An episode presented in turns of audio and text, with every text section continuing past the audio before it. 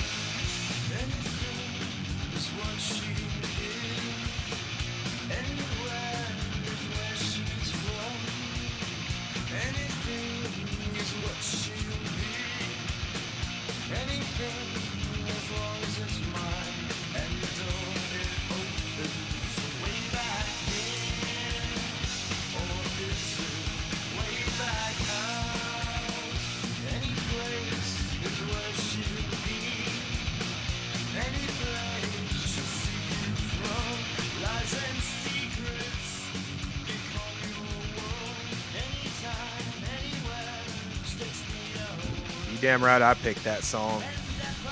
I love the Misfits, dude. Yeah, I saw them a couple years ago, but they were terrible live. Were they bad live? Man, yeah, I thought so. I've heard that from uh, more than one person. It says they're not very good. They've good had a few different singers. I, I can't remember the guy. It was it was I- Doyle, I think, that was singing that night, but it just wasn't good. Yeah, yeah. I don't know what's going on with that group. There's always something there, Yeah. but But yeah, the, this is a bitchin' song. Hell yeah. This is probably my favorite Misfit song. I like. Okay. I think I like all of them, but this the album this is on the uh, American Psycho album is my favorite. So I don't know Yeah, why. I'm digging this. I, I like the vocals. I haven't heard. I lo- I've heard a lot of their stuff, but I haven't heard this.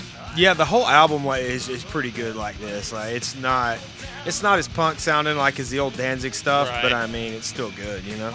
But uh, anyways, guys, episode three of the Moto X Pod Show is brought to you by Broadway Power Sports dot or Broadway Power Sports Tyler, Texas. Excuse me. Visit BroadwayPowersports.com. Yamaha, Suzuki, Kawasaki. Can-Am, Polaris, firearms, and more. They've got uh, full line of uh, moto stuff in there. They've got uh, what? Yeah, yes. Go ahead. Sorry, it doesn't matter. Who gives a shit?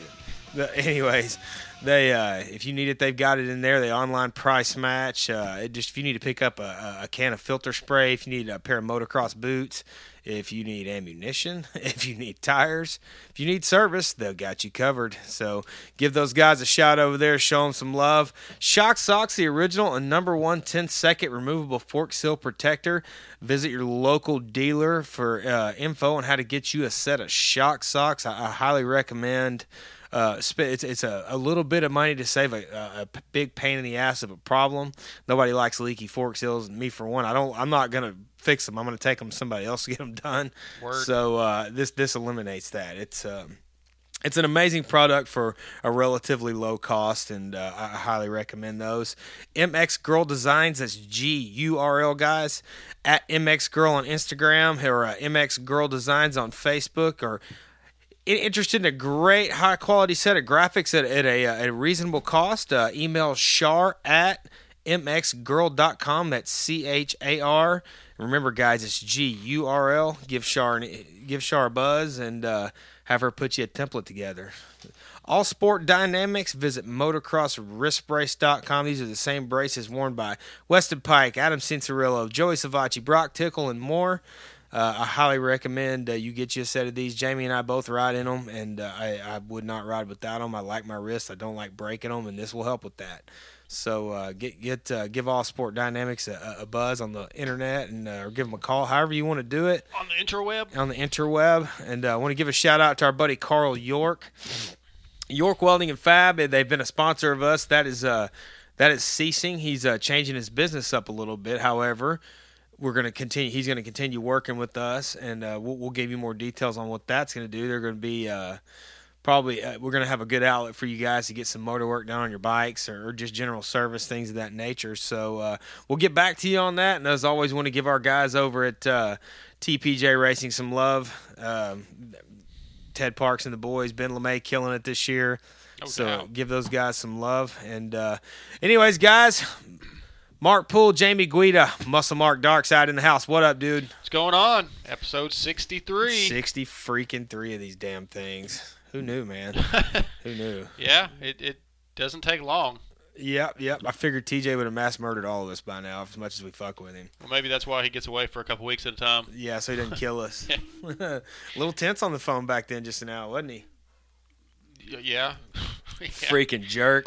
Yeah. Freaking jerk. You're in the middle of the desert out there, dude. You can't be doing that to us. But uh, we had a great, uh, what I thought was a great race this past weekend.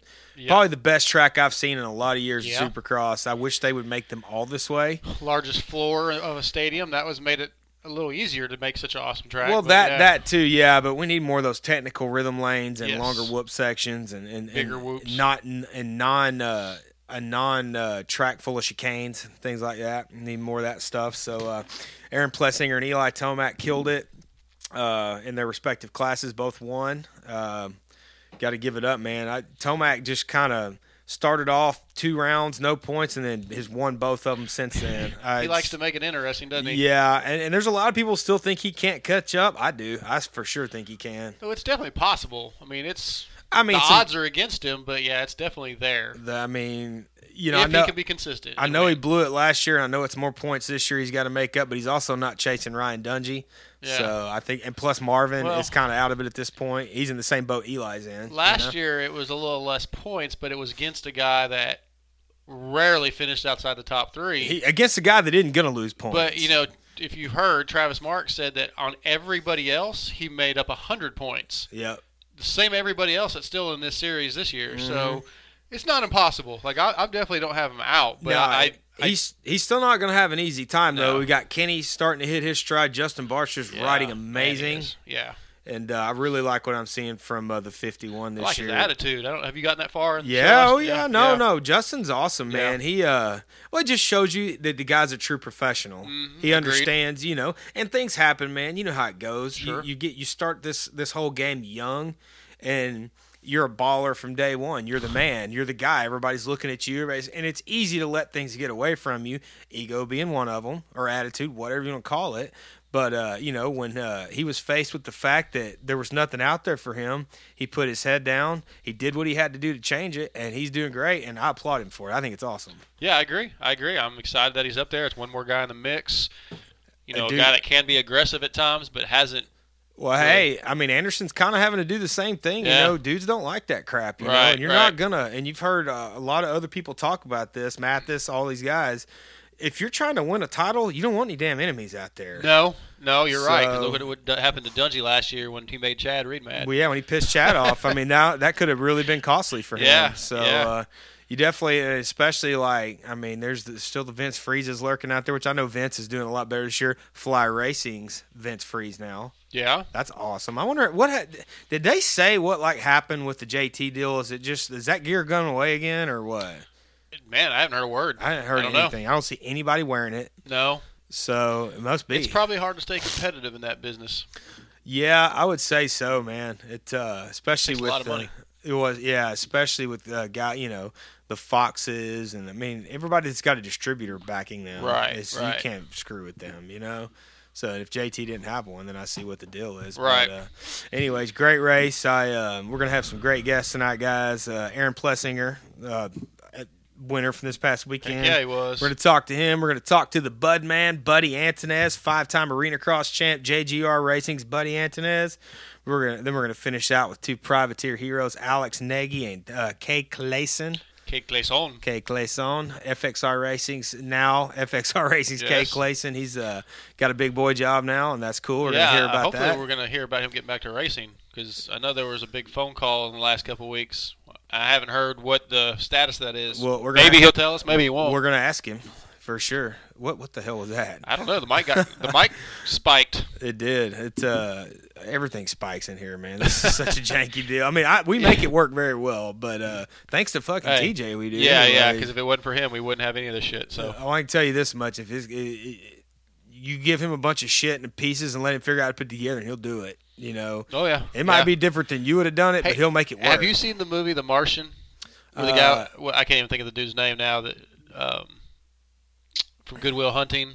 Um, what's that dude's name? The actor, Jason Bourne. Anyway, he's- he's a he's a astronaut gets stuck on Mars. Oh yeah, Matt. Matt Damon. Matt yeah. Damon. There you go. Yeah, yeah. I can see TJ getting off. Like he would. he would build a spaceship out of something and find Speaking his of, way he, he's back. texting. He's texting me talking shit right now. Oh, yeah, is he I, mad? I, I sent him the middle finger emoji. That's the only response he's gonna get from me. but um, That's hey. anyways, I, I, uh, I mean, I don't know what to say. uh, who cares? But uh, anyways, this will be. Uh, he'll have to uh, hear about it on the replay. We can shit talk him all we want right now. He can't do anything about it. Right? I'm fine, which I'm fine with. But uh, racing's been good this year, man. We need more tracks like we had this weekend, though. Build some big whoops, build some big rhythm sections. Let the uh, let the dudes race. Let the let the cream rise to the top. It should be that way. That triple on off was badass. Oh yeah, no doubt. I know in group text I was just going on and on about it Saturday. Yeah, yeah. That was badass. Yeah, you weren't the only one. There's some of the other group texts I was in. Everybody's that. I mean, that was a cool section. That that was one of those sections that we haven't seen in years, where it separates the elite guys, the James Stewart types. That oh my God, did you see that he jumped that? and Nobody else would. We haven't seen anything. Let's like that be in a long honest. James would have quadded over that thing and then quadded that whole next set Right. too. You know. But uh, anyways, Yeah. guys, that's about that time. We're gonna get to our first guest. We're gonna take a quick break and be back.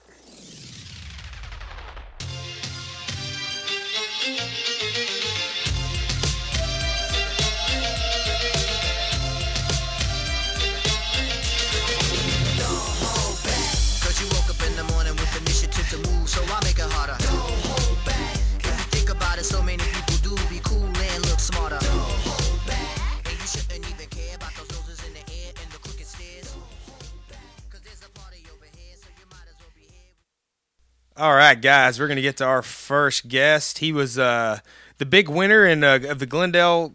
Uh, the race in Glendale, excuse me, 250 class winner. Star Racing's Aaron Plessinger. Aaron, what's up, dude? How's it going, boys? Thanks for having me on the show, man. You're hey, glad to have you. Now, Aaron, is it Plessinger or Plessinger? It's uh, well, I mean, I say it both ways, but my uh, my grandma's always said it plus singer. I'm gonna say Uh, I'm gonna say I'll Plessinger. I'm gonna say Plessinger then because I thought that's what it was, but I keep. I mean, you never hear the same thing twice from anybody, so Right. you know. So how you feeling Oh, after yeah. your second win of the season? Um, I'm feeling pretty confident. Um, got off to uh, really good starts in uh, Phoenix, and yeah, I'm just uh, really on a, on a high right now. And um, me starting behind Joey and Shane and passing them both, uh, it really gets my confidence really uh, really going. And um, yeah, I'm looking forward to this weekend. Hopefully, uh, hopefully extend my points lead. Yeah, absolutely. It's cool to see the red plate back on your bike. Now we keep talking about how awesome we think this track is. We obviously we didn't have to ride it, so we don't really know. But I felt like this is an Aaron Plessinger style track. How did it suit you? Obviously, pretty good. You're at the top of the box, but did you like it? Um, yeah, yeah, yeah. So uh, definitely. Um, you're you're talking about uh, Phoenix? Yeah, yeah. I'm sorry. Did I say something else? Yeah, yeah. No. Uh, no, I I I kind of got confused a little bit, but uh, no, um, the track was awesome. Uh, the whoops were great. They were uh, they were safe, and uh, I mean they got they got a little uh, dry, but you know the the rhythms were awesome. They uh, they had two really long rhythms, and I really I really gelled with the track, and, and the sand section was a little a little hairy, but uh, we made it through, and um, yeah, it was just my kind of track. It was technical, and the loops were big, and it just uh, I mean the track gelled really well. That sand section, there were some dudes getting cha cha going through there. Yeah, yeah, definitely uh, almost tossed away um, one lap in there. It was uh, it was pretty crazy. It got it got wild. Well, we were talking before you were on that this is one of the first tracks in in a long time. It seems like where there was a section or two that really separated the elite riders from you know the next level down a little bit. It wasn't it wasn't just a track where everybody could do everything. Kind of like you know, I mean, it's been a few years since we've had a track like that. I mean, do you like that to have that extra challenge that "Hey, I can do this and this guy behind me can't? Oh yeah, definitely. It uh, it definitely makes for a good racetrack when when things separate people and uh, you can make some passes. And you know there were some hard rhythms that that other people couldn't do that I just uh, I just flowed really well with the track and I could get it done. And um, yeah, it was just I think it was a, a great racetrack and and uh, made made for some really good passing and really good racing. Did, how many did you, you did you pull that uh that three on three off any during the main event? I don't I don't remember for some reason. no, I uh, I've seen the 450s doing it in practice, and uh, shoot, I I thought about it and and when I was walking the track, but actually when I when I did the three on, it would I would land to where I would unload my suspension, and if I actually hit that, I would have probably went nose diving right into the face of that big jump. Oh So, yeah, don't do that. yeah. Well, I don't know if you remember, and I, I, I think I said something to you about this in a text. I, I called your win at Houston because I knew that track was going to get nasty, and it got ruddy, kind of like you like, you know. And are you are you a little disappointed that you didn't get to ride the East Coast for the ruts? I mean, was that kind of a bummer when that happened?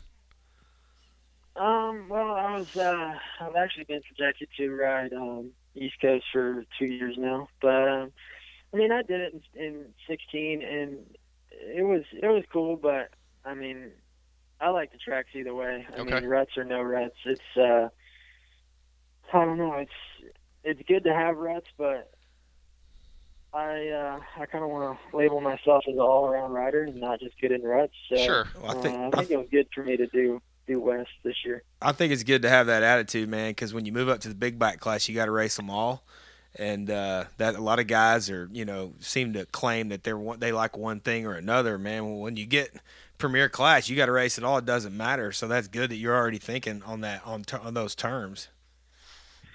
Yeah, for sure, and I, I definitely, I definitely like the ruts and and and all that, but I, I think uh, riding out here in California, it's it's really uh, made me good at hard pack because I mean the uh, the test tracks get really really hard packed and really uh, really slick, so I've I've found myself riding really good on that stuff too. So it uh, works hand in hand for when I go 450, and um, yeah, I'm really I'm really pumped to do that.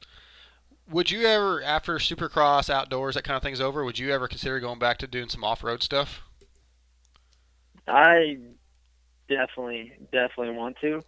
Um, Star doesn't really, uh, doesn't really want me to um, get off of uh, motocross and supercross right now. But Right.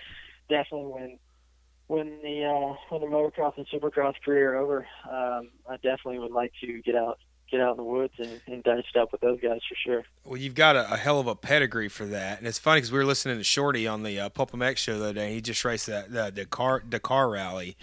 You seem like one of those guys that's kind of gnarly like that. You just handle it, like you you would like it. I mean, it's it's a little bit psychotic to me to go do something like that, but I bet you could kick a little ass at it. I don't know. I mean, I, I would I would love to do something like that. I would love to to do uh, Dakar and uh, ride one of those big bikes. I definitely have to uh, get some practice on one for sure, but I think that would be that would be badass. dude, they got dudes with uh, catheters that are just peeing Yeah. while they're riding. Yeah, yeah. and It's kind of a it's kind of a deal. Like Shorty rode the last eight hours or whatever with a broken tip fib. Like it's, It's, yeah, those guys are nuts. After I didn't realize how much went into that, how heavy those bikes were, and how much stuff they had to carry. It's I've never it felt doesn't like, even sound fun to me. I've never felt like such a vagina uh, after listening to yeah. that. You know. Yeah, Shorty's a man. Yes, he is. So man, um, so uh, you, you know you, you're doing really well right now. Um, I feel like you have an extremely good chance of winning this championship.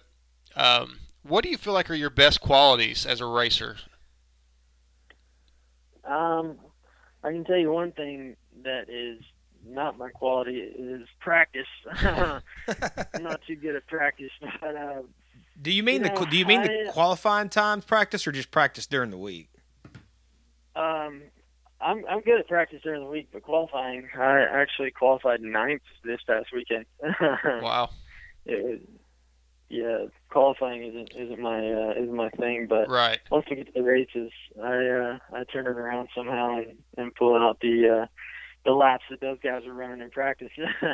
Well, that's I think I think that's one good trait that I get, and uh, consistency, man. Yeah. I've, I've always been uh, pretty good at, at consistency. It doesn't it hasn't shown yet, but um, at the practice tracks, I'm I'm consistent all week, and uh, this year it's really showing. Um, that obviously uh, A2 didn't go the way I wanted it to, but it was a it's definitely a weird format, weird track. But um, if you uh, if you take that out, I'm I'm I got second at at A1 and uh, first in Houston and first in Phoenix. So consistency's gonna gonna play a big factor in this, I think. Yeah, for sure. I mean, that, hell, Ryan Dungey's shown that. That's that's the way to win championships. But you mentioned the uh, the Triple Crown format. Did you not like that format, or just not like that track, or both? Um, I think it was good good format. I think it's a good idea. Um, I told the guys maybe uh, maybe a little a little bit longer mains would have been uh, nice and Mhm. and maybe uh, a little bit more technical track.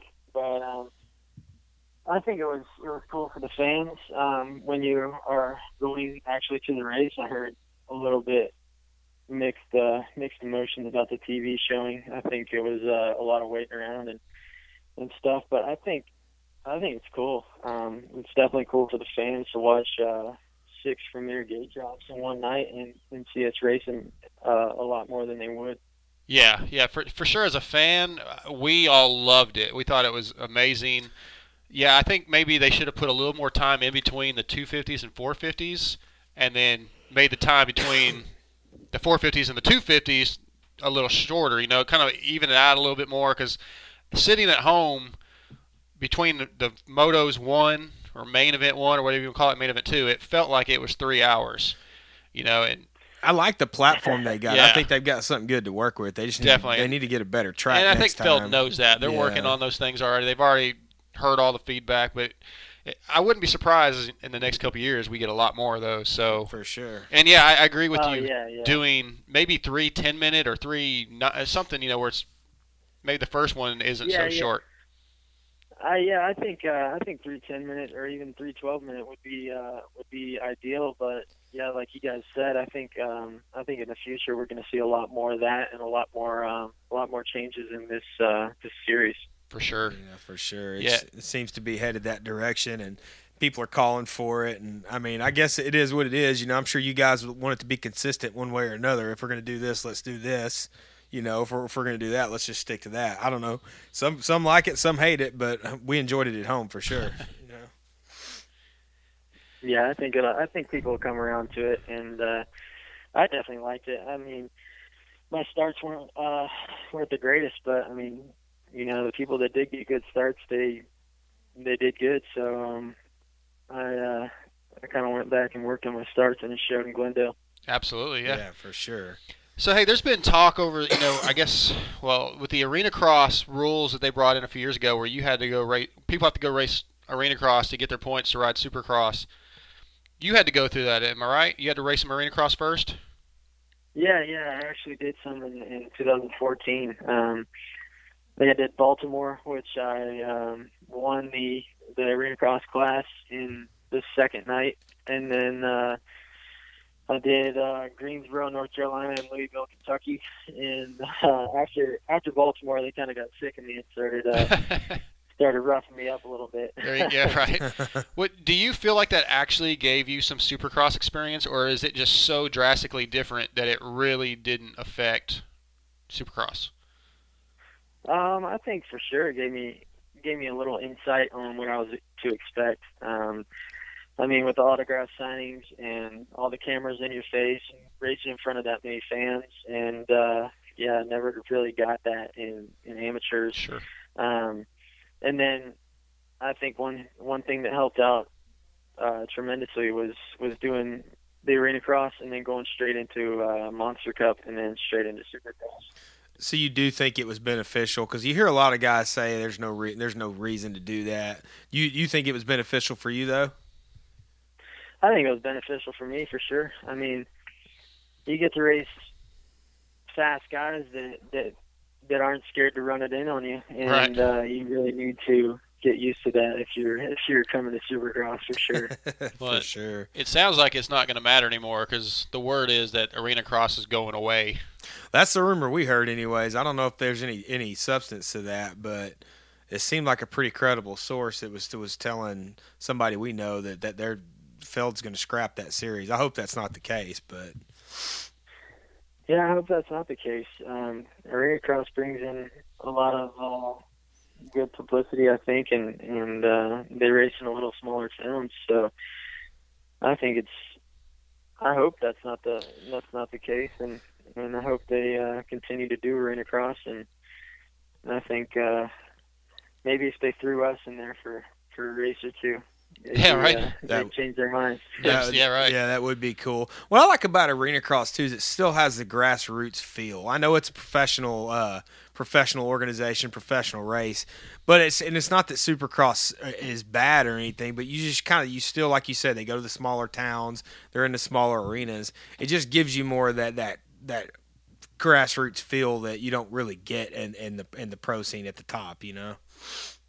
Yeah, for sure. I think uh, I think a lot of people that don't know about motocross go to arena cross and they they kind of open their mind to it a little bit, and when they see the the good racing going on, they start to get into sport a little bit. Right, right. Aaron, I've got a I've got a comment on uh, your boot selection for this past weekend. Those things were sick. I was telling these dudes in the uh, all I could talk about in the group text all Saturday was that three on three off and Plessinger's boots. That's literally all I could talk about.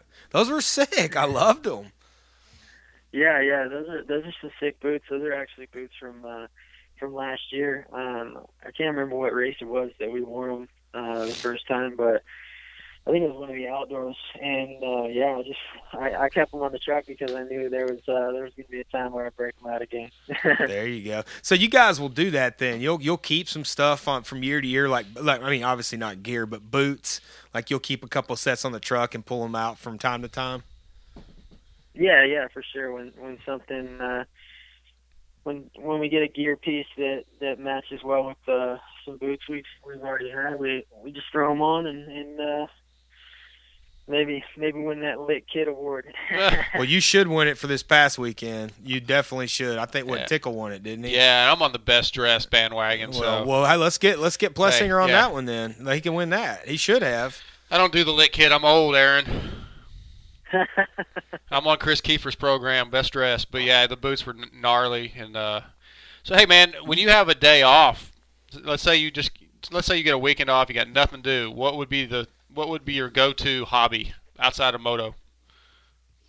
so I uh, I really like fishing a lot. Um, it's kind of hard to do here in California, but um, whenever I get a chance to go fishing, I'll go fishing. Um, I like riding go karts. Um, you know, it's uh, it's kind of hard to to have uh, a lot of hobbies with this Yeah. sport, but uh, I kind of find things to do around the house and, and uh, kind of try to I don't know stay stay in a little bit, rest for for a while. But uh, other than that, I like fishing. I like uh, playing a little Xbox here and there, and yeah, maybe uh, maybe throwing some go karts on a week off. There you go. There you go. Is there any good bass fishing in California to be done or no? Well, to tell you the truth, I think the one of I think California has like gnarly big bass. Wow. They just they just don't come out. I think uh, they when they when they do spawn, I think they they go down to the bottom and they stay there for a couple years and they just get fat and then I think one person catches them and then they catch on and it's over from there. right. Yeah. Yeah, like I think trout is big out there, isn't it? no, it depends on if there's a river for it. I'm sure there is River. somewhere. Yeah. Yeah, I think uh, a lot of people go go fly fishing out here. And, Yeah. Uh, in like little creeks and creeks and rivers and uh, catch like little miniature salmon and and all that. So I'd like to do that one day. Definitely. That does sound fun. Yeah, I, I remember. Um, I was going to ask, do you take your pole with you like when it's for the nationals? Because I know a lot of the tracks have ponds and creeks. Yeah, yeah, for sure. A lot of the nationals have uh, have a lot of rivers and creeks by. Um, I think I went I went fishing uh, at Redbud. Didn't really catch anything. Um, I think we went fishing at. Uh, uh, I think the guys on the team went fishing at, at Muddy Creek. Said they caught a few, but uh, I really want to go fishing at at Colorado. I think they got a a big river up there, and uh, I'd like to uh, get my line in up there. There you go. Yeah, I've got a I've got a friend I grew up with that lives in that same area, and, and all he does is fly fish, and, and is just obsessed with it. And ha- you know, excuse me, they've got they've got the perfect uh, landscaping for it. Good cold rivers, and it's just and plenty of them too. You know. Yeah, for sure. I I definitely like to like to learn how to fly fish. It's uh it's kind of a hard thing to do, but I think uh I think once you get the hang of it, you kind of fall in love with it. Well, I'll tell you this: it, it maybe it probably takes a little patience and a lot of practice. Kind of like riding a dirt bike, you're pretty damn good at that. So I feel like you could get this fly fishing thing down pretty easily. Hopefully, maybe I'll take some lessons. There you go. right on. Well, I tell you what, Aaron. We know you're a busy guy. We won't take any more of your time, but we really appreciate you coming on this uh, stupid little show, man. Thanks for thanks for talking with us tonight. Hey, thank you for having me on, and uh, yeah, anytime you guys want to talk, I'm I'm I'm free. Awesome, Aaron. awesome. Thank you, man. Be careful. We will take you up on that. right on, boys. Later, we'll AP. Have a good one. All right, see you guys. Take care. Aaron Plessinger. See, I knew it was Plessinger. Everybody else is saying it wrong. All you fucks, stop saying Plessinger. It's Plessinger. Plessinger. I think he just like he's cool. He doesn't care. Yeah, You know, yeah, he's like, chill. He's a laid back guy. I like that. I do too. I do. Yeah, like a lot. Off road guy, man. Those dudes are gnarly. Oh, know? for sure, for sure. So, uh, but anyways, all right, guys, we're gonna go ahead and go to commercial break, and when we come back, the one and only Buddy Antunez. Bud man, Hey, Kylie, does your husband have to deal with leaking shafts? No way, Kathy. He uses Shock Socks, the original and number one 10 second removable fork seal protector. Looks like the best way to keep grit and grime out of your fork seals. So, if you don't want the headache and expense of constantly replacing fork seals, get Shock Socks. Go to shocksocks.com and visit them on Facebook to pick your color. And don't forget, they are available for street bikes too.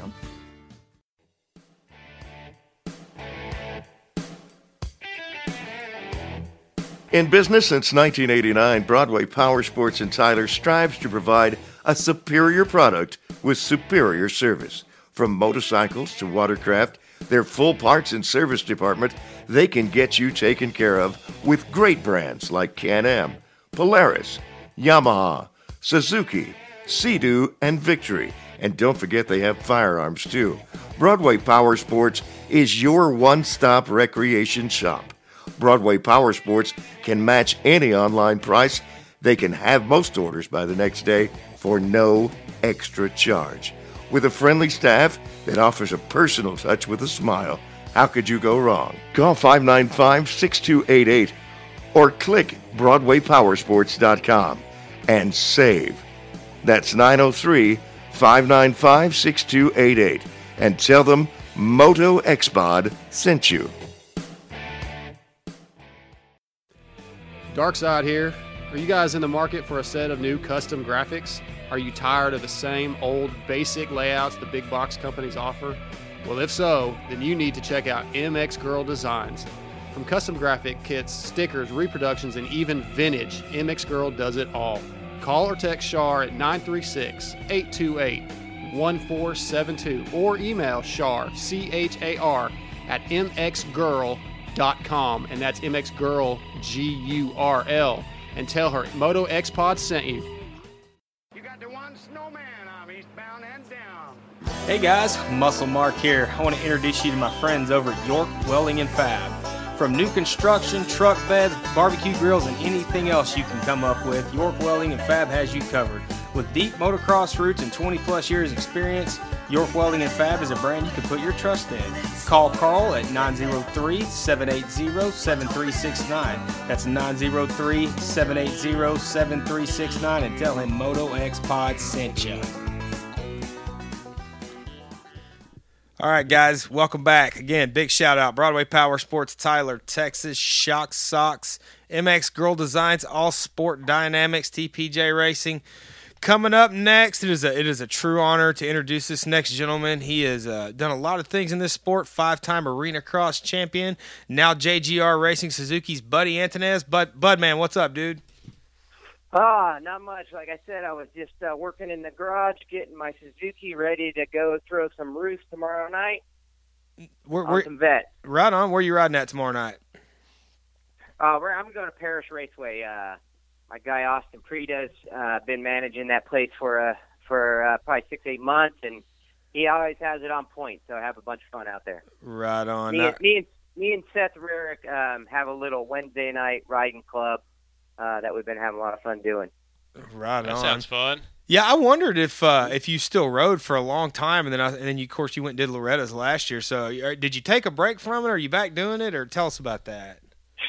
Man, I I got done racing in 2004, and I didn't even really, you know, have much interest in the dirt bikes, you know, and and I rode here and there, and then it came to after about uh, about seven, eight years after retirement, I rode only on my birthday, and Right. periodically here, and then um, you know, with the Tennessee racing the Tennessee in the 40 plus, um, I lost a bet to Christy LaCurl, and um, you know, the the the, sh- the shortest version I give you is uh, she didn't know how to swim. Um, and me and uh, one of my uh, buddies, uh, Jason Verbracken, who's Connor Molinix's dad, uh, stepdad, um, we did some triathlons here and there together. And so this one triathlon we're getting ready to do in October was a open water swim, and I knew those were tough. And she's never swam before, so wow. it's like, you know, all right, if she can do this, you know, um, I'll. She made the bet. If I do it, you have to race Loretta's next year, and it was kind of like, yeah, right, okay, whatever. It's a big commitment to get ready for, you know, triathlon. It wasn't full distance, but nonetheless, still triathlon. So she uh, she got it together, and uh, she actually said at one moment she did a, an open water swim without a, a wetsuit, and she almost pulled the plug. So um, she she ended up doing it and doing it good. She's a pretty good athlete herself, and so then my Loretta Lynn assault happened. She talked Nathan Ramsey into it, also doing it. So um, I had my old training partner back. So it was like rewind, you know, 30 years, and we're at it.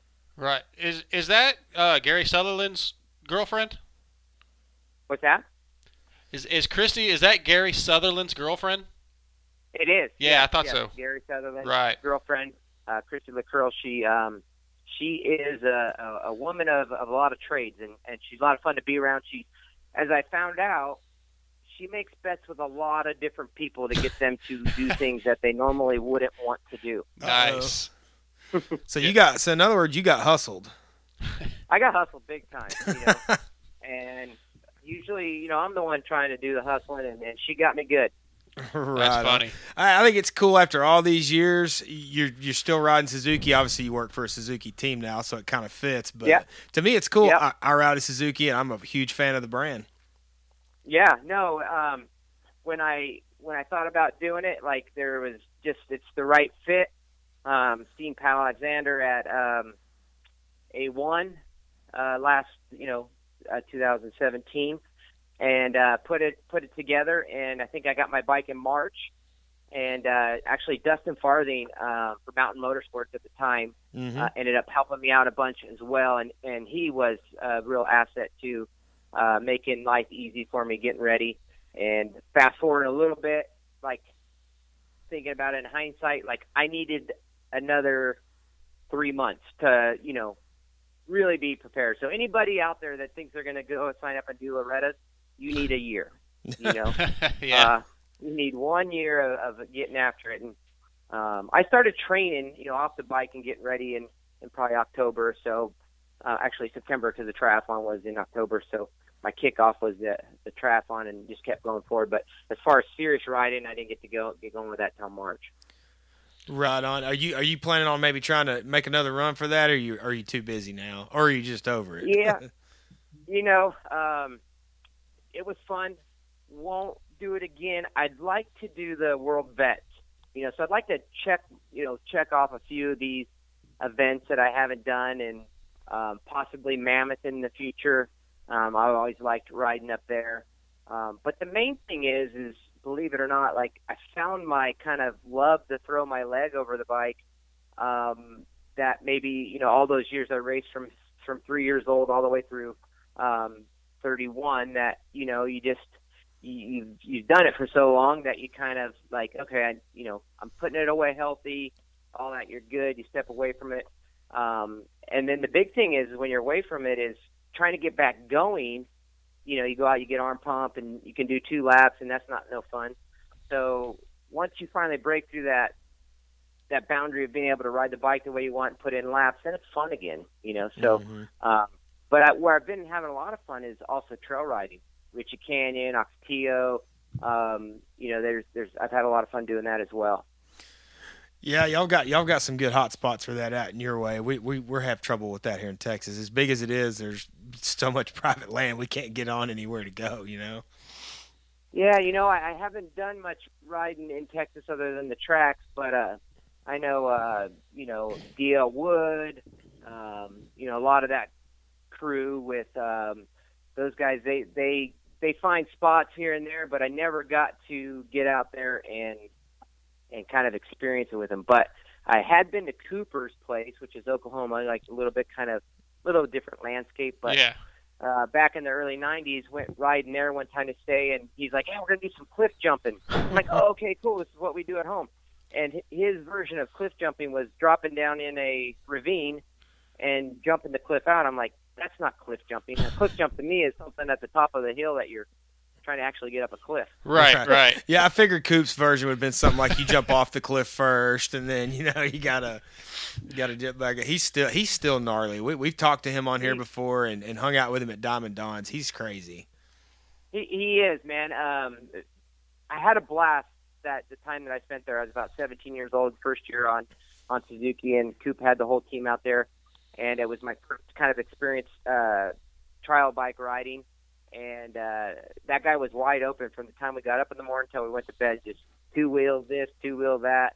Um, had a blast, and you know, to fast forward a little bit to Coop riding that kind of um, what is it? That race at Ironman where they had Coop and Stanton, Todd DeHoop. Oh Oh, yeah, the, the and Legends race. yeah. little Legends race, and he busts that triple up um, Before anybody. Airtime Cooper style, right? Pretty rad. Yeah, he's never been scared to jump anything. I my first Supercross experience was I believe it was the 90 Anaheim. and I don't remember if it was 90 or Mhm. 91 because I went to both those. But there was these two little doubles, and he was quadding them. And and now I go back and I watch that race and I think, oh well, that's, that jump looks little, but back then it was massive. Oh yeah, back then it it was uh, really massive, and the you know the art of Supercross was still being you know tweaked a little Yeah. bit, and uh, the the way they built the jumps, you know, almost landings that were vertical, Right. um, you know, and they were not planned out tracks that they're going to jump this, they're going to jump that. You know, it was kind of like, you know, I remember the days where you go out for practice, come back, you'd hear, oh, they're jumping that now. Oh crap! You know, and it wasn't even something that they were supposed to be jumping because we didn't have video back then. Right. Very, you know, very much. So you kind of had to keep your uh, your eyes and ears open. The, uh, the Oklahoma City Supercross in 1990, they had that big s- triple step up, and I, I heard somewhere, and it may have been from Coop. I don't remember who, but they, they that thing was specifically built for him. It kind of made sense because he was one of the only guys jumping it all day, you know, just from watching Yeah. the race. Yeah, that track. If you go and watch that that track back, that was a beast. It was hot that day, and um, I remember at that time we were all like starting to play with skimming whoops, right? Mhm. And Stephenson, Matasevich, um, a few of those guys had it had it on point. So um, Denny was trying to teach me out of Cooper's how to skim whoops, and I remember practicing at Coop, practicing, practicing, and then they had these uh, pretty big round uh, skimmers, or actually they were jumpers, but Denny turned them into skimmers after the finish line. And uh, I made some passes through them. Like, yeah, I got this.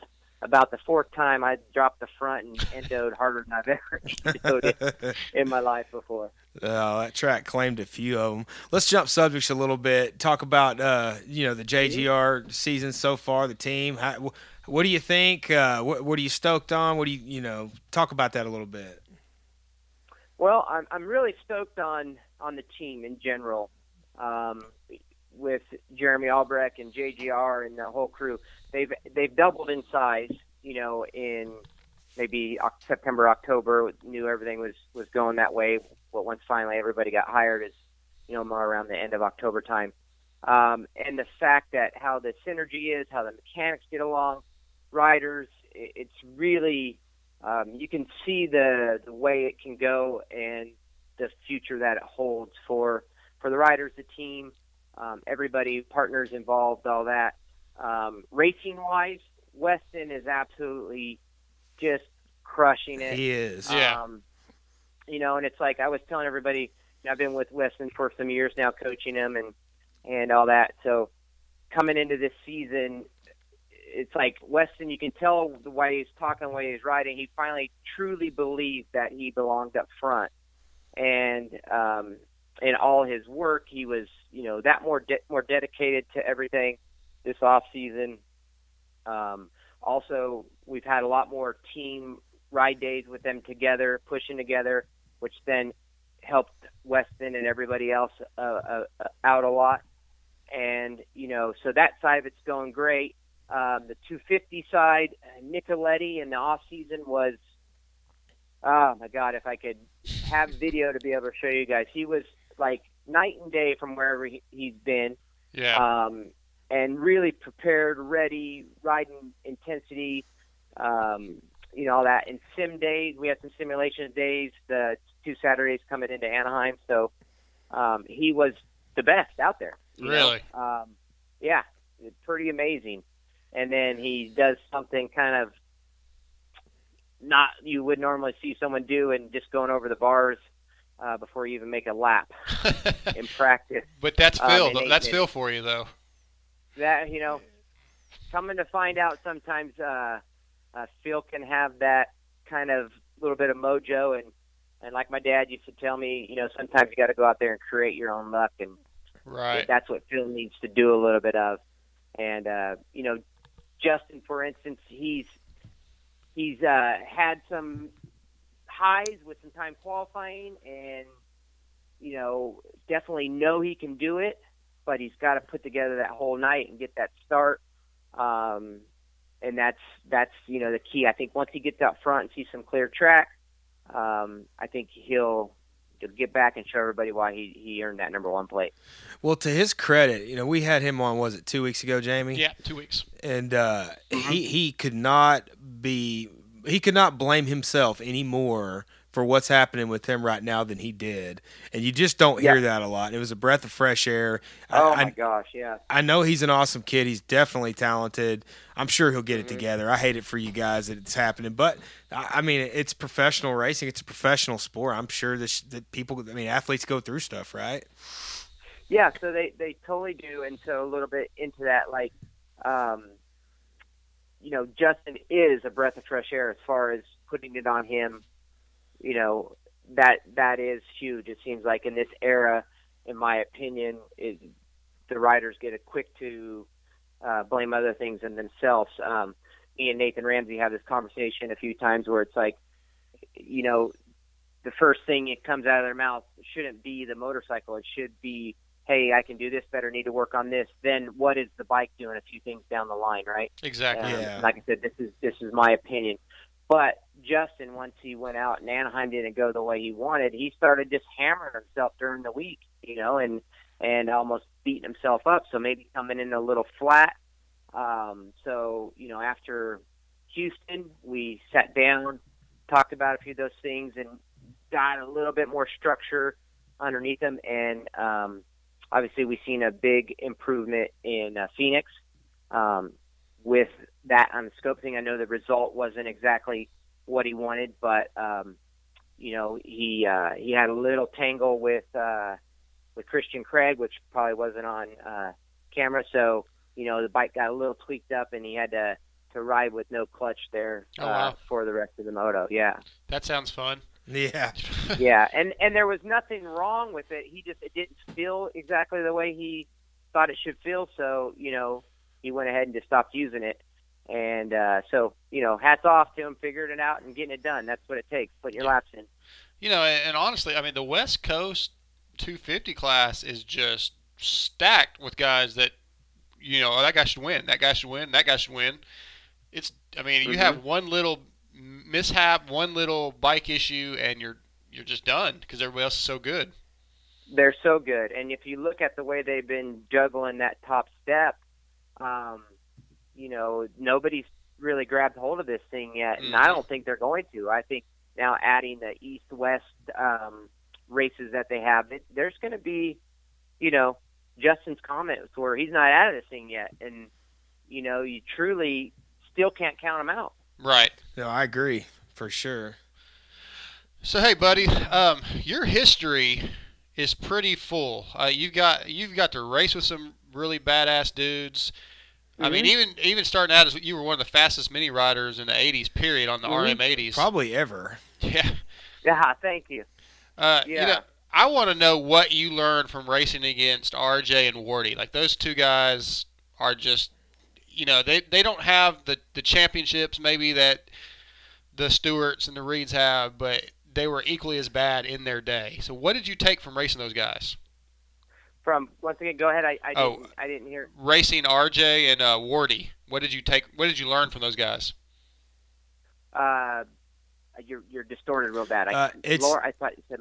He's what? Did you get a chance? Did you did you get to race uh, RJ and Wardy at all? You know, when you came into oh, the pro R- ranks. RJ, RJ and Wardy. Um, I thought you said that, but I wasn't completely sure. So they, um, I got to race against RJ in Europe once. Um, Wardy, I did not race a whole bunch, um, if really ever. Um, he was a little. That was a little Yeah. before him. I think what he was yeah, it asking is right before. So, um, but you know, I was a big fan of of RJ and Wardy both. You know, um, Wardy because he's a little bit smaller like me, and and uh, RJ uh, just because who didn't like the bad boy back then, right? Like right. he, Definitely. he was he was on he was on he was on fire. Um, you know, some of the biggest things that I've learned with uh, actually being teammates with McGrath um, in '92 when um, we were teammates. Uh, the way he approached racing, the way he approached kind of main events, the way he thought about things. Um, it really, um, when I got into my championship runs in arena cross, a lot of those things that we used to talk about and do, I, I you know, applied and, and thought about um, as I was moving forward through my racing career. Um, uh, Jeff Emig, for instance, you know, learned from him how important the start is, you know, um, because, you know, Jeff, without amazing starter he was, that's how he really got where his speed start to blossom. You know, the only way you can get that speed is to run up front, you know. Yeah, that's And, true. uh, I remember watching back on. You'd always see Emig up front on the starts, always, and he Yep. might get sucked Yep. up, and he might, you know, he might ride a wider bike than a lot of guys liked. But hey, man, he Uh-huh. was he was perfecting his uh, craft, so to speak, and it worked He- out well for him. He was, but one of the most things, one of the things I'm most proud of is racing against JMB, Jean-Michel Bayle. Um, that guy was, ah, just, just amazing, you know, and and studied him, studied the way he stood on the bike, studied the way he, you know, um, used his brakes, you know, just body position, uh, things like that, and to race him, you know, he was super clean racer, really smart in how he set you up to pass, um, and also took chances when he needed to take chances and pulled back when he didn't have to. And that's Yeah. something that you have to learn to become a championship points racer as well. Yeah, JMB was amazing. I like it's a shame that he was in the era where the Americans really didn't treat the foreigners like they do now, like Marvin, you know, because Mm-hmm. he was so unbelievably talented and nobody really well I, I shouldn't say nobody for the most part he didn't get the credit he deserved Yeah, he got a lot of hate, but he was Yeah. amazing. He did because, yeah, like you said, they didn't have as much uh, European flavor over here at the time, and Right. he was kind of the uh, the Lone Star, little Texas uh, throw there, the Lone Star, the whole deal. yeah Um, but to be honest with you, his talent and what he did cannot be denied or overlooked. You know, and if American Supercross thinks about it, a lot of things that JMB did was what kind of set the bar to where it evolved to. agreed You know, yeah um, because he, you know, in uh, me saying chicken and, and Denny about skimming whoops, JMB was actually the man who perfected it, right? Yeah, Um, yeah. So, you know, some and his timing, the way he downsided stuff, the way he pitched the bike, like, you know, a lot of a lot of cool stuff came from him being over here. agreed He was silky smooth, but uh, yeah, I um, it's, it's it tickles me to death to get to talk about that era, that time period. You know, that's the age I am. I was growing up during Mhm. that, and to me, to me, that that era should have never ended. I love Right. it. I still love it. You know, it's I still Yep. go back and watch those races on YouTube all the time, and I see you guys, and, and it's you know from being a, a PulpMX fan, uh, the show you guys Yep. did with the Great Western Bank Team, Show 100. That's the only pulp show. I mean, I've listened to all of them, but that's the only one I've gone back and listened to several times. Oh man, that's that's that's cool. It's- yeah, that that was that was such a such a fun year, and for me personally, it was such a um, a revival to my career because you know I had been doing the privateer thing on my own for a few years and had a, a little bit of success in '95. So getting the team together and just feeling like that sense of belonging on a team, and we had a team, and I was a part of something, helped uh, drive me, you know. And then obviously with me and Phil and Davey and Denny getting along so well, you know, we pushed each other and we supported each other and helped each other, and you know, it, it made a big difference in in my racing. Uh, Phil had a great year, and and we all know Davey made a main that year, and that was huge in his journey. Yeah, for sure. He uh, it, it still shocks me that, that he only made one, but I mean, it's a tough sport we're in, you know. He, yeah, he he was way better than that. He was a way better rider than just making one, um, for sure. But you know, it, it, it was a tough time and era at that time too. You had a lot of 125 guys when it wasn't on the the West or East. They came and rode the 250 series Yeah. back then. So you know, it it stacked up, you know, pretty good. And uh, you know, the whole Jim Castillo was obviously uh, a big part of everything too, and and uh, my mother-in-law uh, Debbie, she she helped with putting things together, and it was a cool vibe and and a lot of fun. I remember we'd be hanging out, and a lot of the factory guys always would come over to our truck to chill, you know, and and uh, you know we we had a lot of lot of cool things going at that that time of year. Well, I can imagine, uh, you know, and I don't know him personally, but just from from being Mm-hmm. a fan for years and listening, anytime you're getting to hang out with uh, with Denny Stephenson, things get live. They get a little, you know, Yeah. they, it couldn't be boring, is what I'm trying stories. to say, right? So, uh, yeah, but so, you, yeah, with with Denny, he's like he brings out my inner child all the time, and uh, and and I and I, uh, you know, I do the same to egg him on on things, and and we just have a lot of fun together. Um, a quick story: we were sitting in my cul-de-sac one afternoon, just hanging out, and uh, my daughter had a little fifty at the time, and we were buzzing around the cul-de-sac, riding it or whatever. And Denny's doing his impression of um, Dumb and Dumber, something like that. Mhm. He gets he gets jacked off of the thing. The throttle hangs, spits him off the back, and runs into my neighbor's house. then he runs over there, picks it up real quick, looks at the the stucco. Oh, gets a little dust off, and hauls butt back to the house. that's hilarious. You know? um, and just you know, just always just doing goofy stuff, and um, had a lot of fun. And, and believe it or not, Ronnie Kishner was a part of uh, that crew back in the day. He was always a quiet one, but we used to be able to talk him into doing a few things. I can imagine. I can imagine all you guys together, how that went. It. Uh, I tell Yeah. you, that, that that time period, like I said, you guys, I've been fans of you guys for years. I'm going to tell you, I was really nervous walking up to you at the truck and saying, Oh man, "Hey, you know, we do this dumb show. Would you be interested?" And to your credit, you're like, "Yeah, man, I will." Give me, you know, you had, you're busy. All of a sudden, you're. I'm like, "Well, maybe, you know, maybe he's whatever." And you came right back over there, and you're like, "Here's my number. Give me a call. That's awesome. I really appreciate that." Yeah, Because like me, oh. me walking up to you is like. Some of these kids walking up to Weston or Eli, Yeah. like that's a Well, big deal to you. me, you know. Thank you. Yeah, the the the joke around my house is when my wife comes, son comes is, uh, and so you were my one for uh, Texas. Uh, I sign one autograph a weekend, right? There you go, there you go. Hey man, that's awesome. so- That's awesome. So it's it's it's still important, and it's still uh, you know rubs my inner ego the right way. There you go. well, we- we know you're a busy No, it's- guy. My pleasure. Oh man, it, it trust me, it is it's ours. We we have really enjoyed this. We know you're busy. We won't take any more of your time, but thanks for coming on here, man. We really appreciate it, and we'll uh, we hope to see you in Dallas. Hey, hope to be on again too, guys. So uh, yeah, see you in Dallas and, and let me know. All right, Absolutely. man. Thanks so much. Yep. Have a good night. You too. You as well. Buddy Antunez. Bud, man. We didn't even talk about all his arena cross championships. He's one of those guys you could just. We need to have. We'll have to do another interview. We're gonna have to, yeah. well, you just you could go back so. Yeah. F- Oh, you're oh, still there. still Sorry. there, buddy. Sorry. all right, we're hanging up, man. I apologize. All right, no worries. Yeah, we got to get into some other stuff. We kind of. That was good. It was different than than most, right? Yeah, yeah. I'm gonna text you about that because we we really gonna have to do that. Like, just give it a, a, a- when you have time. Of course, I know you're busy, but we'd like to talk a little bit more about no. that. Let's let's let's let's talk in Dallas and then uh, set another one up. Awesome. Absolutely. We'll do that Thanks, buddy. Okay. Cool. Thanks, guys. See ya. later.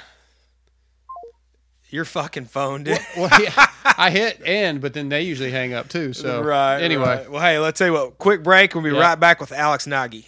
I gotta go to the bathroom.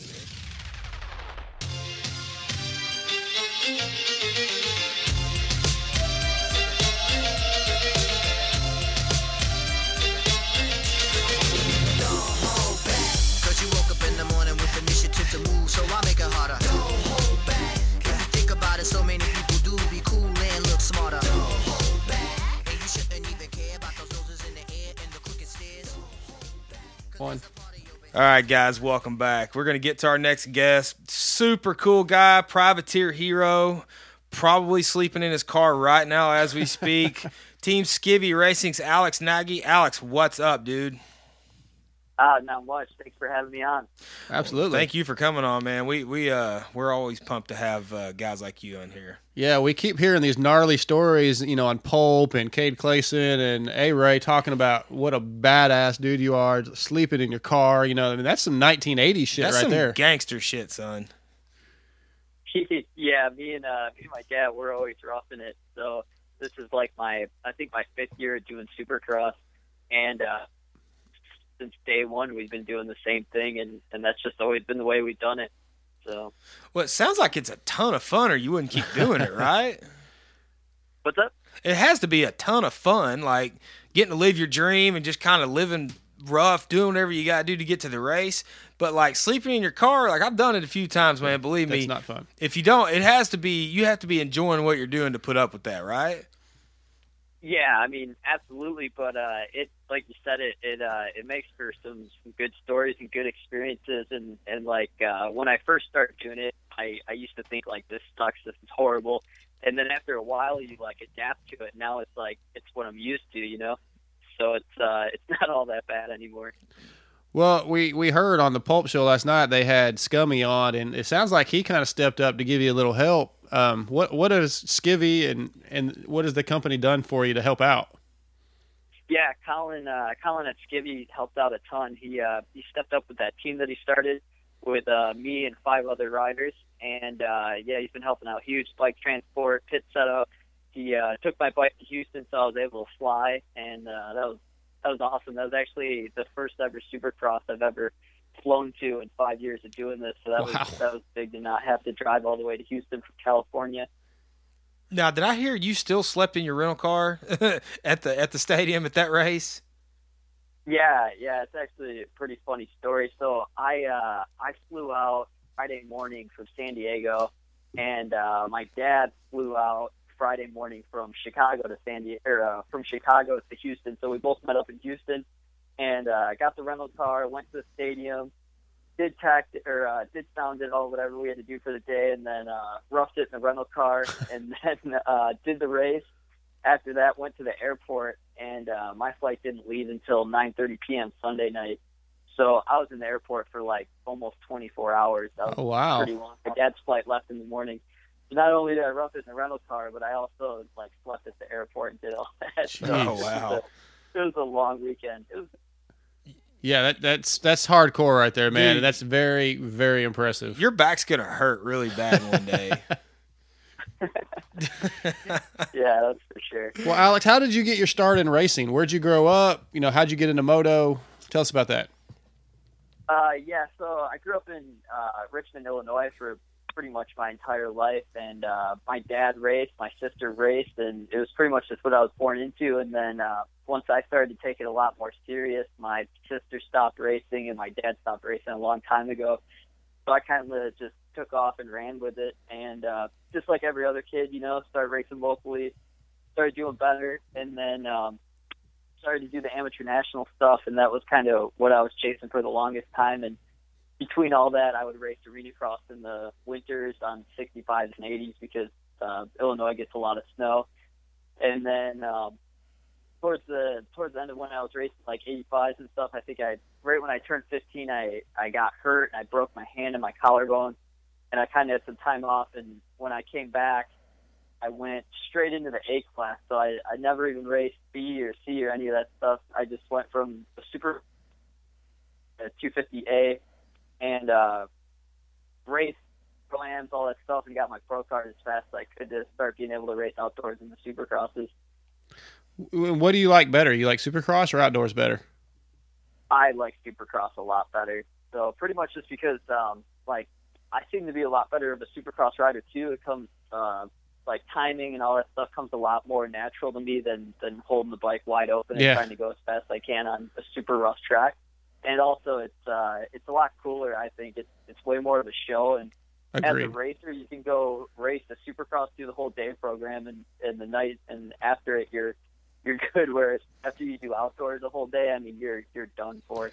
Yeah, I, I can see that. I mean, obviously, Mark and I, we just ride amateur stuff, but yeah, just going to a Supercross, there's just something about it. It's like going to a rock concert, It's man. awesome. It you know, it's like going to see Metallica, you know, or something. And you're just like, this is fucking awesome. Mm-hmm.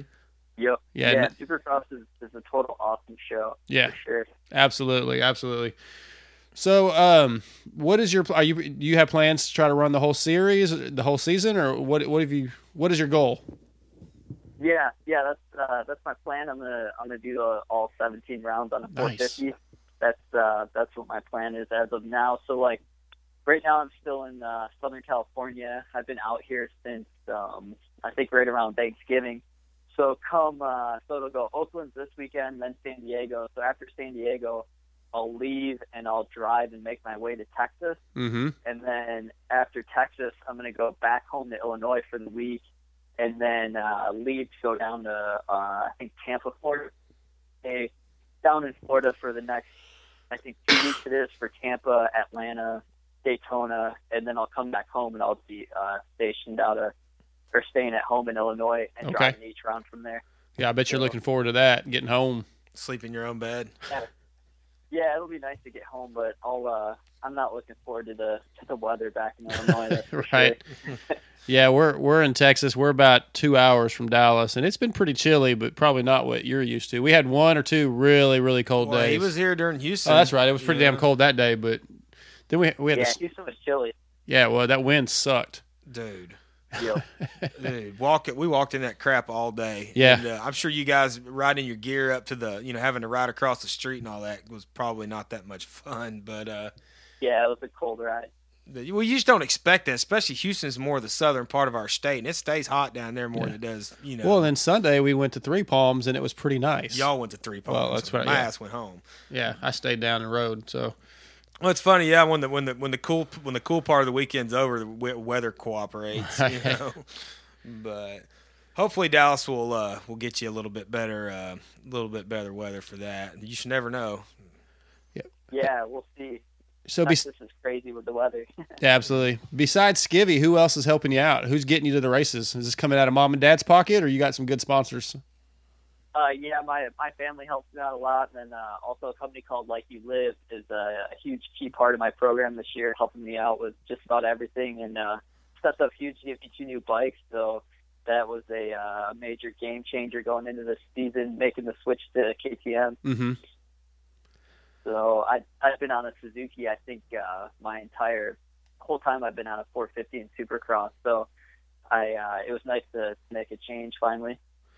So when you go do it at privateer style, as basic as you are, do you have all the parts you need, or, or do you have to go hit up some of the teams sometimes? If you know if you burn up a set of clutches, are you ready to change out a set quickly? Um, I've got two bikes, so Okay. I always bring my other bike with me, and I think uh, just about for for anyone or any privateer or even anyone that races locally, that's usually the the go-to thing is to just have a spare practice bike or whatever, because then you know you've got everything. You just gotta be able to strip it off. So, but like for clutches and stuff, Rekluse takes super good care of me, and I've always ran their torque drive stuff, and and that clutch will last the whole series. Believe it or not, you Oh, wow. 17 rounds on one clutch, and that thing's pretty much like bulletproof. Well, I, I would think that Alex Ray needs that then because what we hear is he goes through like three or four sets a day. yeah, yeah, it is a different story. I think I think you could probably put a bulletproof clutch in his bike, and he'd go through probably three of them a day. So, Do you have? I mean, have you built any kind of relationships with any of the bigger teams that they will help you out if you need it? Um, you know, to be honest, uh, not really. I, I really try not to uh, hit people up for any, you know, for anything because it seems like they're always uh, they're on their their own thing. And Yeah. but if uh, if it came down to it, to where I absolutely have to, I'd I'd ask around and, and try to see if I could scrounge it up. But I think um, you pretty much you can't rely on that as a team. Sure. you got to have your own your own backup. You know. Well, I tell you, living living is uh, as rough as you have to live to do what you're doing. It's probably good to have an underwear sponsor, right? Yeah, yeah, definitely good to have skivvies for sure. Yeah, So those- go buy go buy some skivvies. They're the best underwear around. oh, I've got I've got several pairs of them. I think Darkside does too. Yeah, I will well, I, I- will agree with that. Those things are amazing. Yeah, privateer tested and privateer Right. approved. There, I, I like that. Yeah, I, I I just ordered my first set like two weeks ago. We're we're buddies with Daniel Blair, and his show is sponsored by it. So I was like, man, I'll, I'll try some of these out. And they came in a week ago, and yeah, I, I've got two pair, and I just I don't even wash them. I just wear them every other day. Dude, I've got two two two pairs of the regular like uh, boxer briefs, and I've got a perform a set of the performance briefs. Those Oh, things nice. are sick, dude. Right on. They're sick. Nice. Yeah, they're quality for sure. Absolutely. Well, man, uh, we really appreciate you coming on, and uh, we we can't wait to see you at Dallas, and uh, we'll have to introduce ourselves. I didn't get a chance. we didn't get a chance to meet you at Houston. That that Houston was our first Supercross as a media entity, so it was a little chaotic for us. Yeah, we were trying to figure out where the hell to go in Right. every situation. Yeah, that, that's how it is for every supercross. I don't think anyone ever has any clue where to go or what's going on. And you think something's here and it's there. And Right. It's always a mess. Well, I've been to enough football games at Jerry's World in Dallas that I hopefully be able to navigate that one a little easier. But I uh, know where I'm going there because I did it last year. But yeah, for just- sure. But yeah, But yeah, man, if you need anything, Yep. you know, when we're there, we're glad to help out. Give you know, get you something to eat, get you whatever you need. Just like help you with whatever. Just hit us up. We're, we're glad to we're glad to assist you if you need it. Cool. Very yeah, I like- look forward to seeing you guys there. Yeah, man. Like I, I think I texted you early, you know, a couple weeks ago, or whatever, and said, "Man, if you need a place to crash, we've got a room already. If you just want to take a shower or whatever after practice, hit us up. Feel free. We'll be in and out of the room. We'll be at the stadium all day like you. So, Very cool. Thank you. all right, Alex, we really appreciate you, man, and uh, good luck this weekend. All right. Thanks. Yeah. Thanks for having me on. Have a Okay, good one, Alex. care. All right. See you. Bye. See you, man. Alex Nagy, a, a true That's that's a privateer right there. True privateer. Yeah. Absolutely. He's uh, living by the living by the skin of his teeth, Yeah. basically, and uh, just getting by race to race. I mean, I, to me, I'm envious. That sounds like a shitload of fun. It does sound fun, man. You know, Yeah. especially if you got you go with a buddy. You know, like I mean, he's doing a lot of it with his dad, which is still cool. But that's that's some life experiences that he's gonna have down the road. He's gonna be like, oh shit, Yeah. Think of all these things I did 20 years ago. Yeah, I mean, I don't know if I'd like it so much now. I slept in my van one night and I was ready to go back home. But Yeah, uh, yeah. you know, at the same, and I, I was out riding dirt bikes doing Yeah. it. Still wanted to go Right. home. But at the same time, that's cool. You know. Yeah, I mean, it's it's hardcore, and I man, mad respect for him. Absolutely. Well, give give us a second, guys. We're gonna we're gonna try to get Cade Clason on the line. So uh, we'll take a quick break and be back.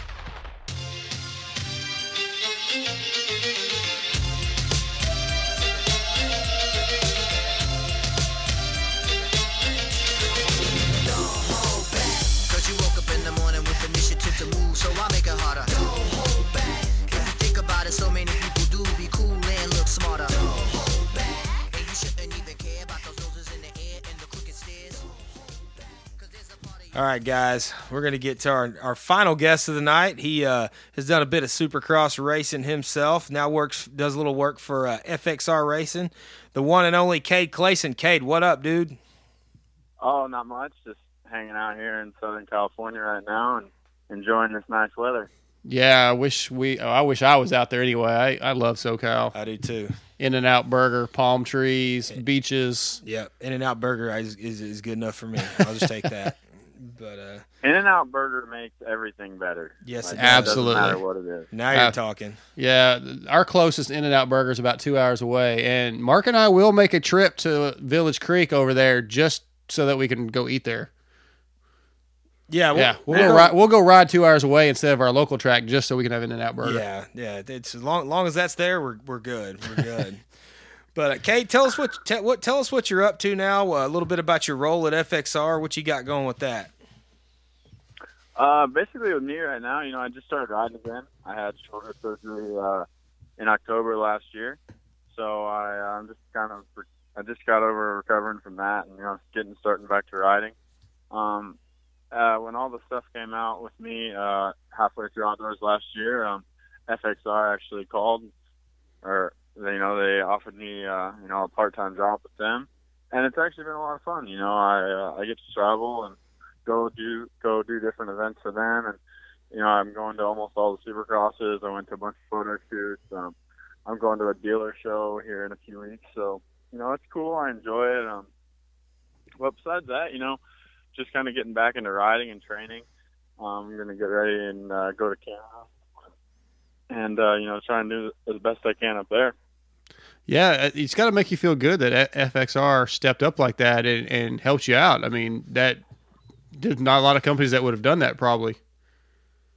Yeah, you know, it's really cool of them. You know, Andy, um, one of the head guys there, um, him and I just had a good relationship when I started riding for them, and I think he just kind of liked uh, the, my personality and whatnot, and how I present myself, and they were kind of looking for somebody to fill the role, and you know, they knew I was in a spot where I could do it, and I knew a lot of people, and it, it worked out really well. You know, I get to work with a lot of my friends, and I've met a lot of new people, and stuff like that. So it's uh, it's worked out really well for me, I think. Well, they make a, a really awesome looking set of gear. They had a uh, I forget which team that was. We were over at Houston, but they had some stuff on a mannequin. I was looking at James, like, man, this stuff is awesome right here. Yeah, it was the. Yeah, it is. Go ahead. Yeah, it is. It's really good stuff. Um, it's high quality. You know, a lot of the guys, um, like one of our guys, uh, I was talking to this weekend. He said before he wore it, he thought it was more of a lo- lower quality set of gear that he, you know, that was just his thinking. But once he got the gear and wore it, he was blown away by how nice the actual material was and how well it held up. So, you know, that was kind of cool to hear and to be a part of something that uh, is actually working really good for other guys. Yeah, because they've been coming on strong. I mean, it seems like every year there's more and more guys. You know, you see I wearing swear, them. just about everybody's wearing FXR Yeah. now. Yeah, we have a lot, a lot of guys. You know, we have two guys at JGR. Um, you know, we have the whole HEP Motorsports team, the whole Rockwell team, and then you know a handful of privateers. So um, it's uh, we got a good group of guys. You know, everyone seems to work really well.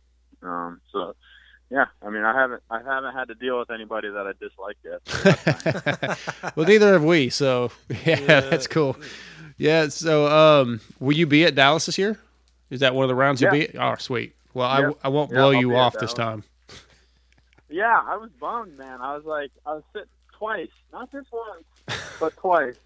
You know, but you know, it is what it is. I, I reckon, I, you know, I'm not as big of a deal anymore. since I'm not racing, but you know, whatever it takes. Well, here, here's the deal with that. Like, and, and you wouldn't recognize me, but I'm the guy of us two that will recognize every single person that walks by, and my dumb ass still didn't see you. So you can ask Jamie. I'm always pointing. There's so and so. There's so and so. There's so and so, and he's like, "Where? Where?" You know, he doesn't get it. So Well, like he's a I- rock star too, though, man. No, like I was trying to say on the Pulp Show, that was our first Supercross as a Media outlet. media outlet, and I'm kind of OCD, so I had this list of things that okay, I'm going to talk to this guy about this, and, and as the day went on and things changed, I was just, I, it was very difficult for me. It was just like he couldn't adapt, is what yeah, it was. I was struggling, so I I felt like I needed to be in 12 places at once. So I apologize because I'm definitely not cool guy to anybody. I'm not. A, I'm not even a cool guy. Don't let him lie to you, Cade. oh man, it's all good. Hey, I've done it before plenty of times too. Well, you should have called me out, man. That, you know, you should have said something to me. Yeah, it's all right. I know how it is. Sometimes people got agendas, and you know you're not involved in it. And I, you know, I, that's something I have that problem too. Sometimes, like I'm trying to do something, and people are trying to talk to me. I'm like, look, I'd love to talk to you right now, but I really don't have the time for your crap. I got something to do. Uh, I'm gonna make time at Dallas. well, I promise. Well, Jamie, he's the pro rider, so you're supposed to talk to him. It's not him coming to talk Trust to me, you. you know I feel like a dick. Oh, funny. so you say you've been back on the bike. Are you faster than A Ray already? I haven't, you know, I've I've been back in South Carolina. Okay. Um, 'cause I live at Club MX. Um, I'm actually out here staying with A-Ray right now. Um, but I'm not riding out here. My stuff's all back east. Gotcha. Um, but I mean, I hope so. Gosh, that would be a real disappointment. You know, The- the ba- That the- would really hurt my feelings. the, Right. The banner back and forth between you guys Yeah. we get to hear through the pulp show is pretty awesome. Yeah.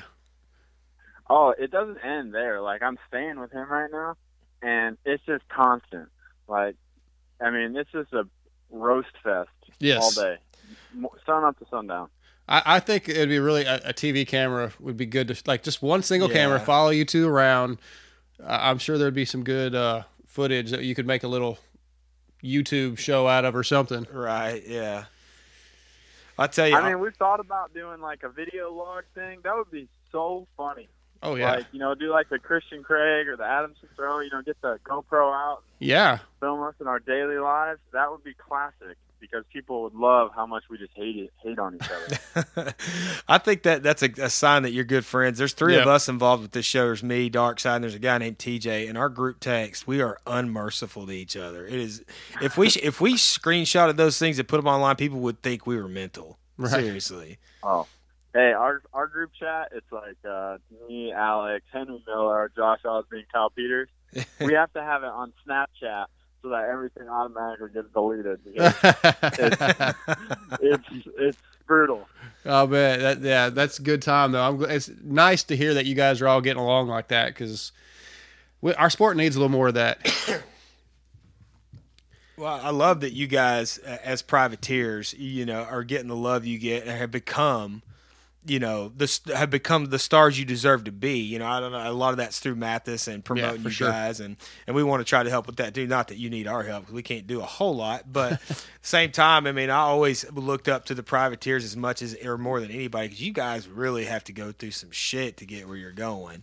And uh, and both you and uh, Alex, you know, A Ray have He's not a privateer anymore. well, I know, but he was, you know, and uh, have come up through the ranks and just really made it happen. I think it's awesome. Yeah, you know, it's really cool. I actually did an interview uh, recently that'll come out soon, and in it they like asked me what it's like to be a privateer and you know and everything, and it's you know it's it's almost like it's something that everyone needs to experience. Like you know, like obviously some of the guys like you know the top dudes like Kenny and Dunge, like they've never experienced what it's like to go to a race and you know have to compete against guys way out of your league you know, and you know, trying to suffer through it all. But you know, it, it allows you to meet a lot of cool people and do things in a totally different way that makes you earn a lot of respect, and you know, you give a lot of respect too. But um, you know, just being able to interact with sponsors and do all that type of stuff, and even with fans, like you know, fans can't get nearly as close to Dungey as they can to me and Alex. Like, Yeah, I mean, if you want to walk under my canopy, well, you know what, go for it. There's not 12 security guards standing outside saying no. right. I, I might hand you a wrench to hold Yeah. back up. Yeah, it's pretty cool. We we really enjoyed being in the, the back of the pits. I don't, you know, actually, I don't think Mark and I ever walked down that front row where KTM and everybody was. We we were No, pretty we much s- out back the whole time. Yeah, we stayed towards the back, but back part of the pits. I guess what what they call Privateer Island Yeah. or whatever. I like it back there. It's gnarly. Oh, the island has great views. Um, you know, we have uh, nice sandy beaches. It's the problem is we don't have a whole lot of nice stuff. There was uh, uh, top ramen noodles were, were plentiful back there, and the canopies Right. and people acting silly, and I enjoyed it. I thought it was cool. Yeah, I mean, the Enticknaps, they take their little rowboat and go to Chipotle every weekend, but, you know, I mean, it is what it is. We definitely had to make a, a trip by to see those dudes. Of course, we got hugs from both of them Right. and things like that. But uh, no, you, you guys are the the heart and soul of the sport, and you know it uh, it's cool to see. Now, getting to that, um, I know we, we talked a little bit about what happened to you. Are you still in limbo with that, uh, or do you know anything, or or what's going on with that? Uh, I, I actually just had a phone call not that long ago I can't really tell everyone what what it was about because it's not like set in stone yet. They kind of want me to keep it low key.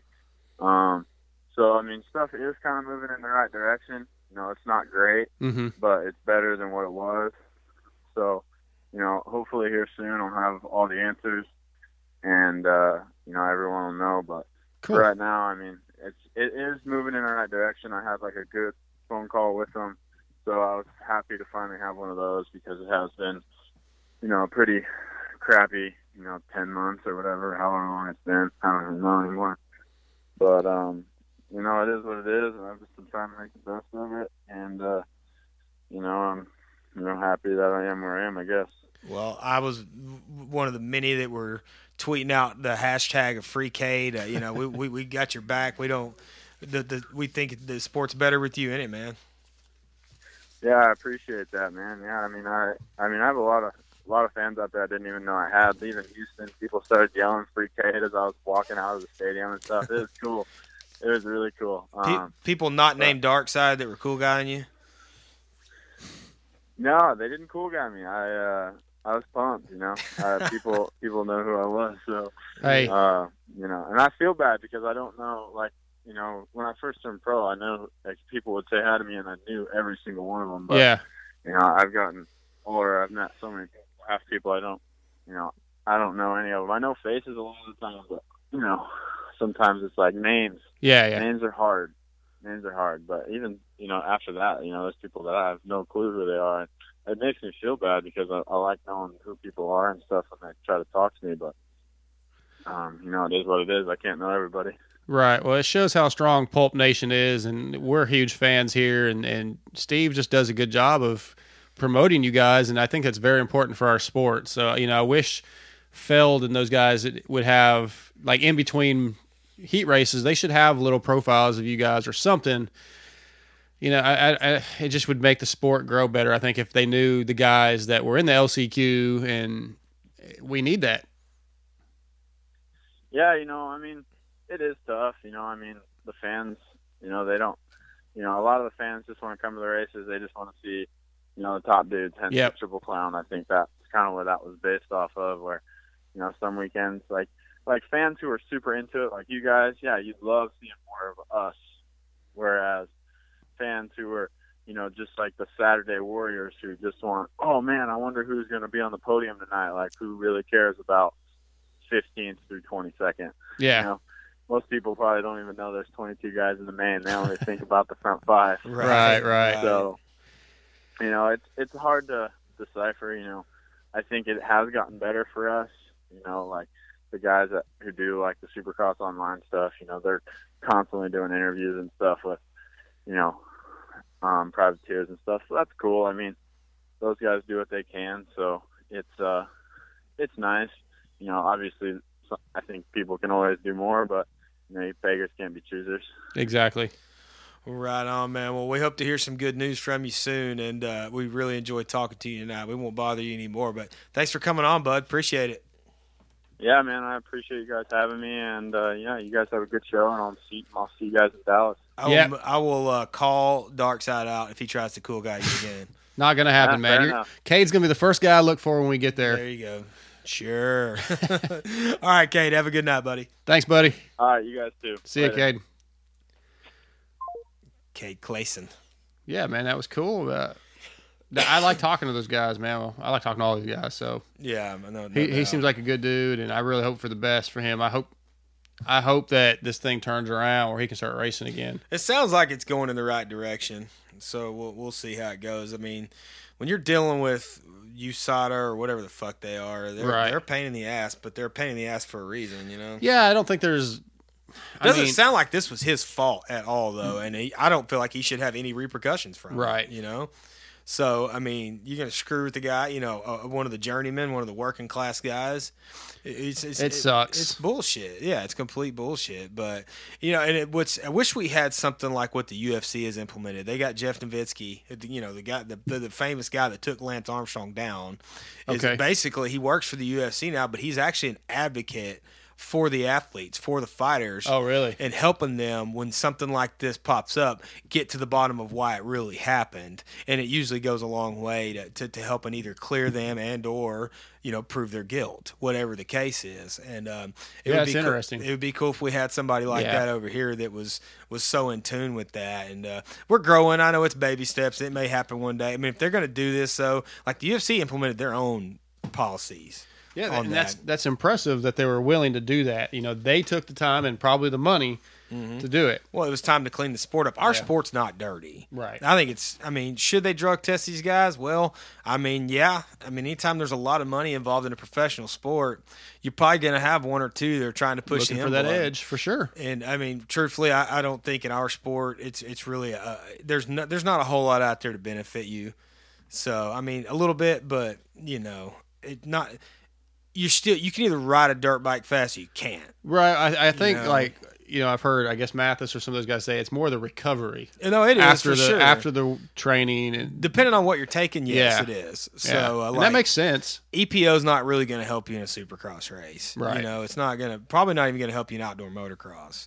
It's not for that. You know. Yeah, and the, you know the things like hydrating. Like I don't understand why they won't let them have IVs. Let everybody have an IV. They should let everybody They should have have IV stations. Yeah, it's probably because not everybody has access to it. yeah, and that's I guess that that makes sense for fairness, but maybe they should Well, it's not like these fools ain't doing it in their motorhomes. Right. Of course they are. the ones that have it. I would yeah. be. Yeah. I mean, I'm not even gonna lie to you. I would be if it were me. Should I'd do it this coming weekend. We go practice if I could. yeah, if I had another, I would too. I'd need it. But uh, Strap it to the bike like a camel pack. Oh god, yeah, for sure. There's times I before I got sober, I had I wake up, I would wake up and really need one, you know.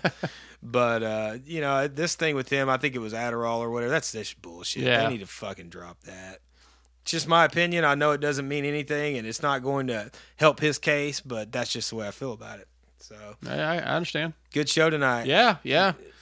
We got to get this thing uploaded now. We'll have to call TJ and. You gonna be able to get it edited? Oh yeah, yeah. It'll take a little bit, but I'll get it.